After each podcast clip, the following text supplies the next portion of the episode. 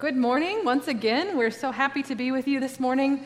I was thinking as we were saying the creed and uh, singing this morning, you know, we love helping people worship in their own language and with their own music styles, and it is so nice to be back worshiping in our own language and in our own worship style. So thank you for letting us worship with you today. Uh, I, uh, once again, I'm Kelsey, and I work in scripture engagement, working to help people use the Bible. Um, sometimes it's boring stuff that is really important, um, like distribution systems and accessibility issues, um, audio Bible, stuff like that. And um, sometimes it's other things like building an app so people have the Bible available on their smartphones, or working with video and arts and things like that, and all of it for God's glory and for the purpose of people being able to be more engaged with their Bibles and with God's Word in their lives.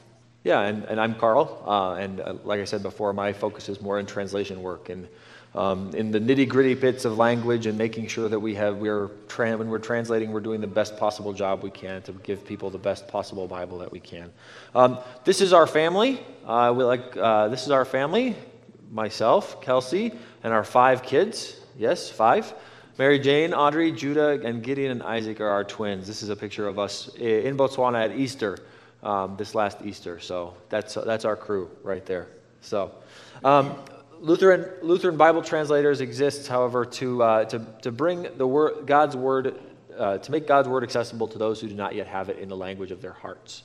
Uh, and so that's why, uh, that's why we do what we do, uh, is to make it possible for everyone in the world, no matter what language they speak, um, no matter what language they prefer, to make it possible for them to have the Word of God in their language so that they can read it uh, hear it, listen to it, whatever, whatever they want to do, they can, they can make that's possible uh, because we feel it's important for all people to have that gift. Uh, so we live in Maun, Botswana, and we love living there. It's right between the Okavango Delta and the Kalahari Desert. Uh, if you look it up on Netflix, you can find specials about the Okavango Delta. It's a beautiful place to live.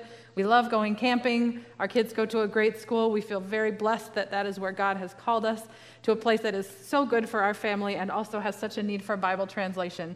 Uh, but turning to today's scripture, when, when we're reading in the gospel today, and I did notice it's the same thing that's on the stained glass window here. The John 17 is uh, obviously very important to this congregation and such a beautiful passage. Um, Jesus, right before he is crucified, this is his prayer straight to his Father. Uh, such a beautiful and intimate look at what was on Jesus' heart and on in his mind before he was going to his own death. I want to focus in here on John 17, verses 20 and 21. I do not ask for these only, but also for those who will believe in me through their word, that they may all be one. And how much oneness is Jesus praying for? He's praying, just as you, Father, are in me and I in you, that they may also be in us so that the world may believe that you have sent me. The level of unity Jesus is after is as much as he and the Father are united. And that is a lot of unity, and that, is, that was what was on Jesus' heart before his crucifixion, that we would be united. Uh, and then Peter, for the next generation, teaches it like this in 1 Peter 3. Uh, the first verse of that passage that we read today finally, all of you have unity of mind, sympathy, brotherly love a tender heart, and a humble mind. God calls us to be one, He calls us to be united. And what, unit, what unites us with Christians around the world is God's Word. Right. Uh, it's a wonderful thing, but you know, it's crazy to think. Um, it's the year 2020, right? Uh, but believe it or not, Christians around the world do not have access to the Bible in their own language. All right, there are there are about 7,000 uh, there are about 7,300 languages that are spoken by 7.7 billion people in the world today. That kind of gives you an idea of where they where those languages are and how they break down. But like I said, 7,300 languages spoken by 7.7 billion people in the world today. But of those languages, only 698 of them have a complete Bible translation. 698 out of 7,300 have a complete Bible translation. Now, there are about 1,500 languages that have like a complete testament, like the complete New Testament. And then there are about another 1,100 of them that have something. You know, they might have just one of the Gospels or just like a collection of scripture verses or something like that, but they have something. But for, almost, for more than 3,900 languages, they have absolutely no scripture published whatsoever. And that represents more than 252 million people in the world today that can't listen, that can't pick up a Bible and read it, that can't sit in church on a Sunday and do it. And that's why, that's why we do what we do. It's why we're a part of Lutheran Bible Translators, because we want all people to be able to read the Bible in their own language. Um, we live in Botswana, and that's, that's where we live and work. Here's just a couple of facts about Botswana, just to kind of give you an idea. There are about 2.1 million people in a, in a country that's a little bit smaller than the state of Texas. So that gives you an idea. It's very, not very densely populated. There's a lot of room around. Um, and there are actually 31 total languages spoken. 31 languages spoken in there uh, among only 2.1 million people. So that's a lot of different languages for that small of a group. Um, and this map here actually gives you an idea of how those, how these languages traditionally. This is some traditional. Like there's a lot more crossing of these borders, but um, there, uh, this kind of shows you how these languages are laid out in the country. Um, and actually, here, down here is you can see Kalahari. This is the Shikalahari language group that we are working with. Um, and uh, this is our this right here is Kang. This is our project office, where the project office is, right there in the middle of their um, their traditional area. And then we also are working with the Shiyeyi language, which is this tiny little sliver of pink right up there. Now, like I said, maps aren't perfect. The, the people actually live all through here and up into Namibia and Zambia and all that kind of stuff. They live all through here, but that's traditionally where you can find them, I guess. Um, but the, the, project office here is in Maun, right there, where you can see, there's, you can kind of see the little dot right there. There's Maun.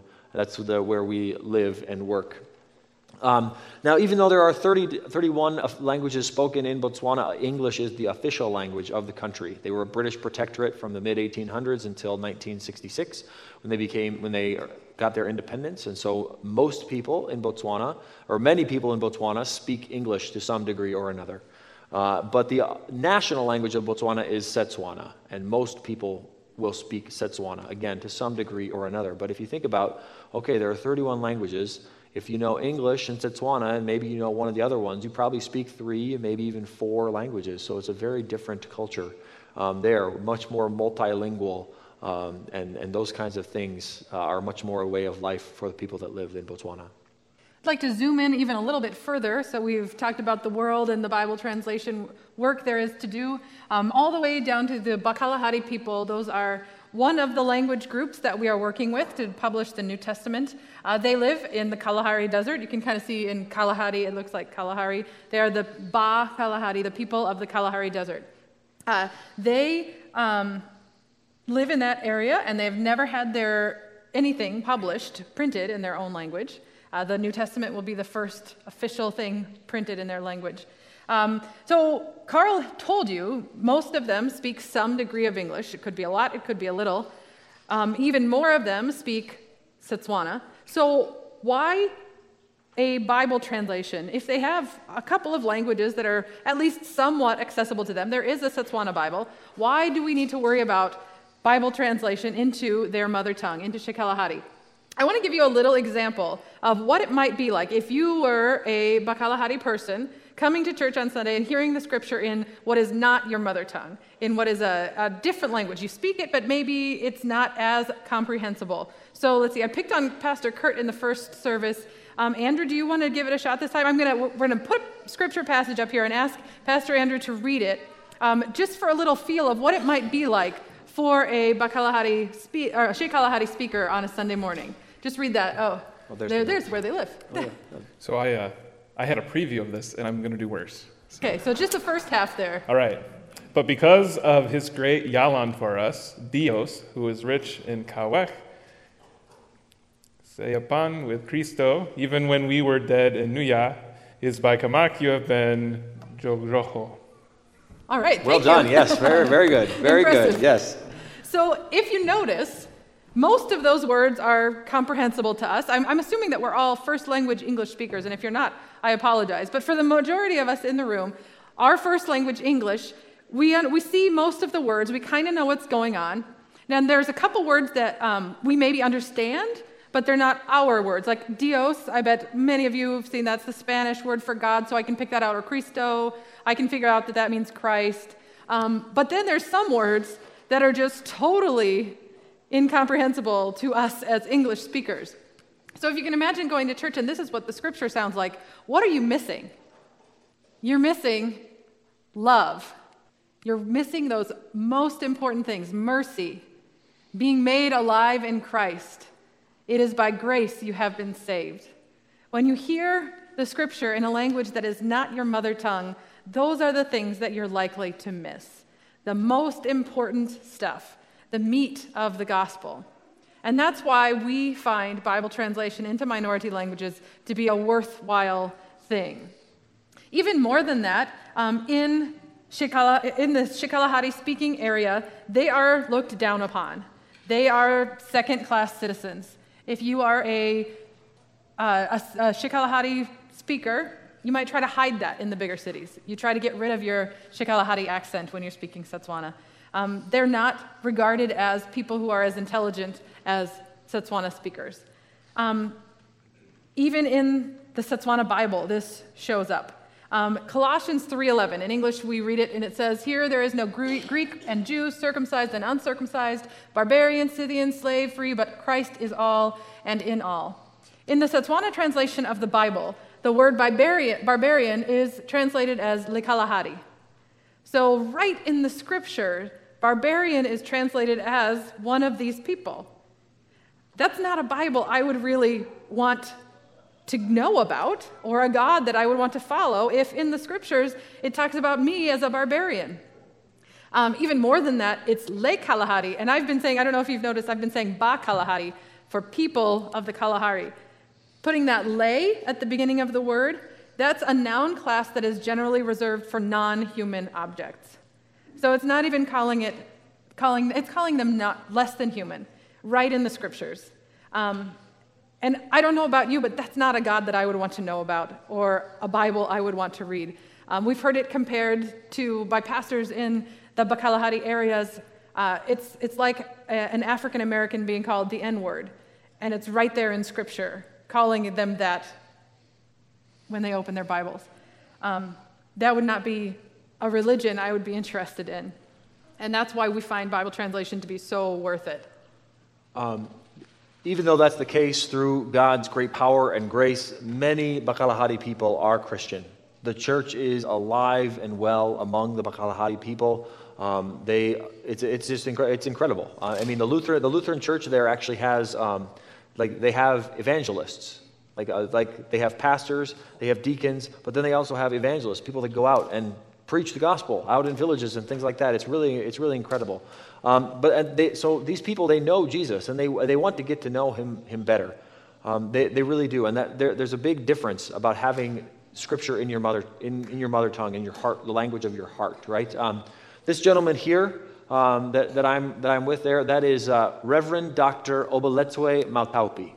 All right? And he, notice I said he's a reverend doctor. Yes, he has two advanced degrees in theology. He has an MDiv, and then also he just recently completed his PhD uh, in New Testament theology. He actually studied at Cambridge University for a while um, in pursuit of his PhD.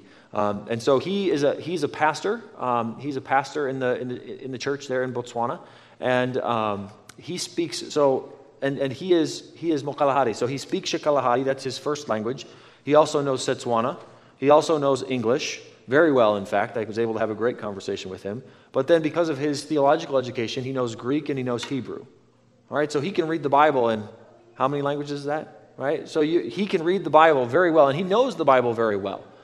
He knows the Bible very well, but right there, um, I was able to play, when I met with him, I was able to play with him, play for him the audio of the New Testament that we've recorded. We've recorded part of the audio that we have, and we we share it. Um, we, we, we, share it as much as we can. But I was able to play the audio for him of the Shikalahari New Testament.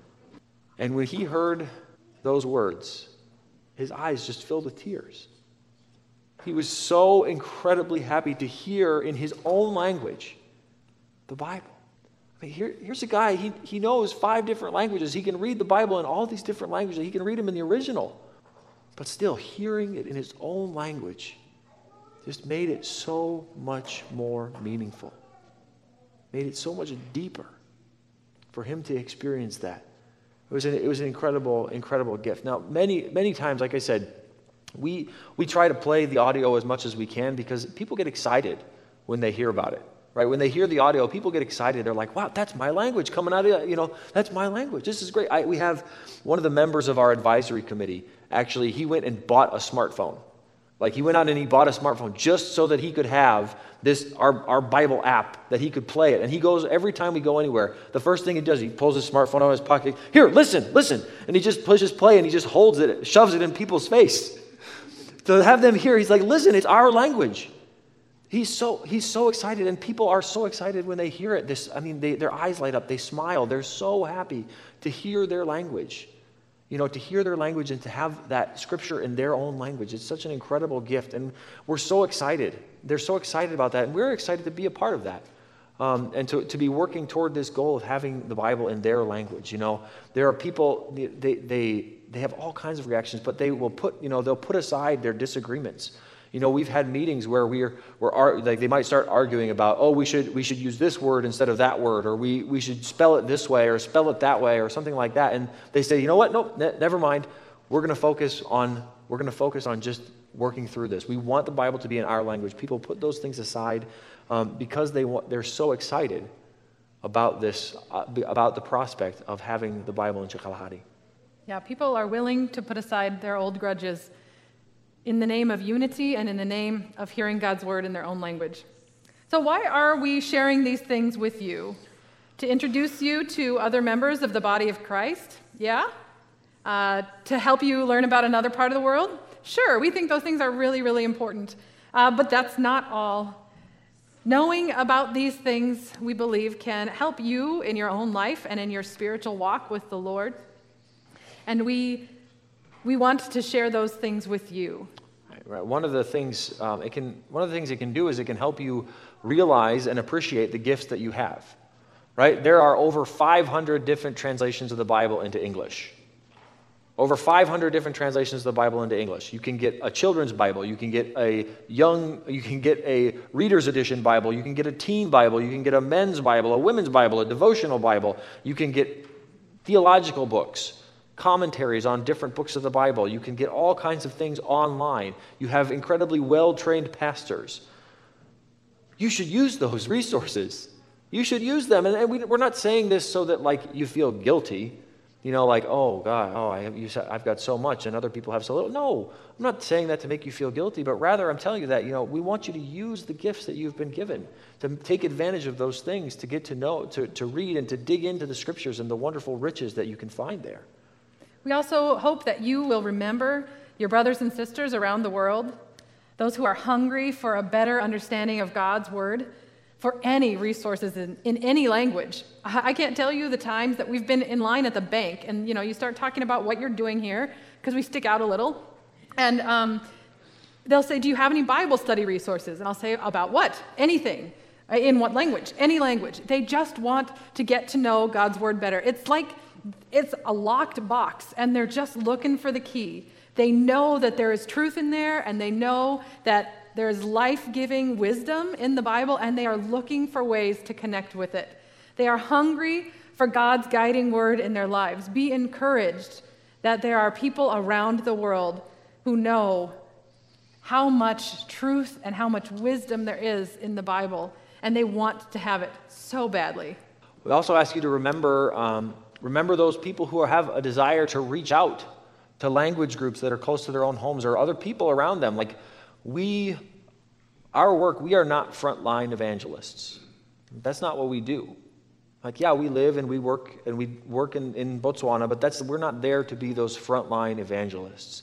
We are there in Botswana to support and encourage and to help build up the local church and local church leaders. Like, the church is alive and well in Botswana right? The, I mean, the, it, is, it is thriving there. There are all kinds of different churches that are there and that they're growing. And, you know, the, our brothers and sisters in Christ who are at the heads of these churches, they are wise.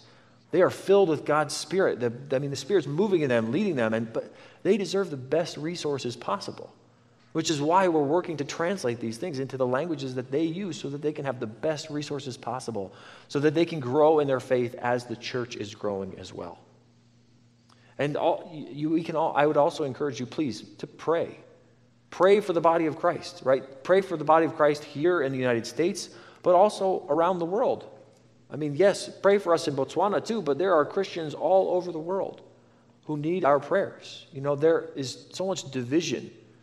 There's so much infighting and all this kind of stuff. Jesus' prayer was that the believers should all be one. We should be of one mind, you know, that there's unity. And so I would encourage you to continue to pray for people all over the world. Um, no matter where, no matter what country they might be living in, no matter where they might call home, no matter how what their worship looks like, pray for unity. If you're looking for something closer to home to do, something that's a concrete step you can take, uh, can I challenge you to follow those words of 1 Peter 3 8, where it calls us to have unity of mind, to be hum- to have a humble mind, to reach out in gentleness. Maybe invite somebody out for coffee somebody you disagree with, or somebody that was born into another culture, don't do it to try to convert them or to convince them of your point of view or change their mind. Do it to simply listen to what they have to say, find wisdom in their different perspective. Do it with a humble heart and a learning spirit. That's what Jesus calls us to do. That's what Peter echoes in his letter. And that's what God is calling us to do as well. You know, if, if you feel called to it or you'd like to find out more, uh, I'd encourage you to kind of join our, our, our team here, right? Uh, you can join, we have a Facebook group that you can check out. We have a website, uh, thegrolkis.org. You can sign up. Uh, we have a table back there in the narthex. You can check out some of our uh, some of the stuff that we have, we've got some cool booklets um, that we brought from, from Botswana. You can sign up for our mailing list, see some of those things uh, or stop by or stick around after the service. We'd love to answer any questions that you would you might have. But uh, there's all kinds of things you can do. Um, you know, you can sign up for our newsletter. You can kind of join with us, partner with us in ministry. You can um, donate to uh, donate to support our work um, online, or we have a box back on our table. Or maybe, hey, maybe you want to be a Bible translator too, and you want to join join the work. yes, uh, there are two or three projects that could start translations right now if we had more people to help coordinate them. The need is big, uh, and all of us can play a part in that, if it's through prayers or finances or going or telling someone else about Bible translation. I remember first learning about it, and I was shocked to find out this need. Um, it's big, and we are so honored to be a part of it. But to bring things to a close, brothers and sisters, God's word is living and active. It is relevant across all time periods, cultures, and languages. Through the Holy Spirit, God's word transforms our hearts and our minds. And God desires that holy transformation for Bakalahari Christians, for us, and for people all around the world. Amen.